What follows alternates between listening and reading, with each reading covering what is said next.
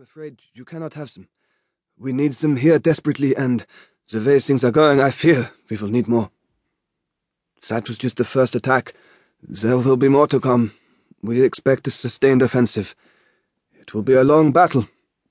We are the same on both sides. Once we start something, we seem to have to prove a point, and that takes time and lives.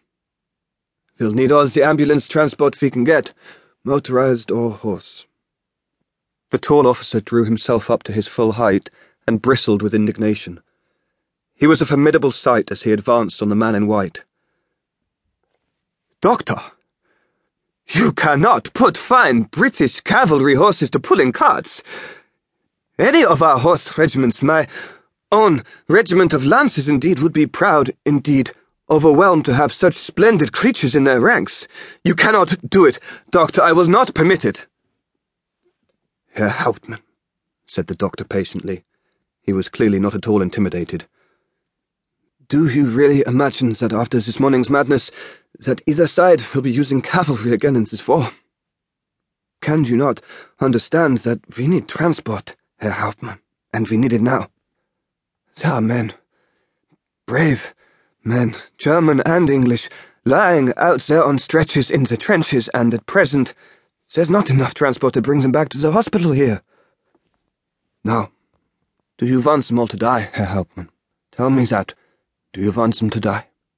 If these horses could be hitched up to a cart, they could bring them back in their dozens. We just do not have enough ambulances to cope, and what we do have break down or get stuck in the mud. Please, Herr Hauptmann, we need your help. World, said the German officer, shaking his head, the world has gone quite mad. When Noble creatures such as these are forced to become beasts of burden. The world has gone mad. But I can see that you are right. I am a lancer, Herr Doctor, but even I know that men are more important than horses. But you must see to it that you have someone in charge of these two who knows horses.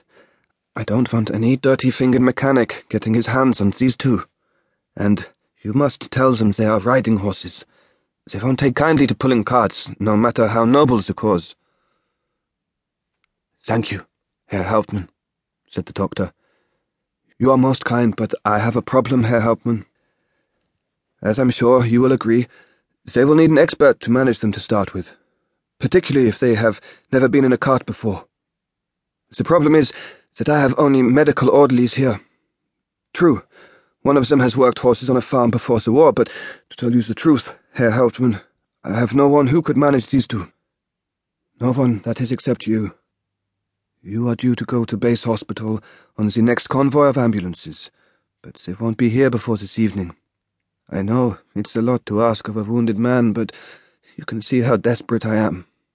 The farmer down below has several carts, and I should imagine all the harnesses you would need. What do you say, Herr Hauptmann? Can you help me? The bandaged officer limped back towards us and stroked our noses tenderly. Then he smiled and nodded. Very well. It's a sacrilege, Doctor, a sacrilege, he said.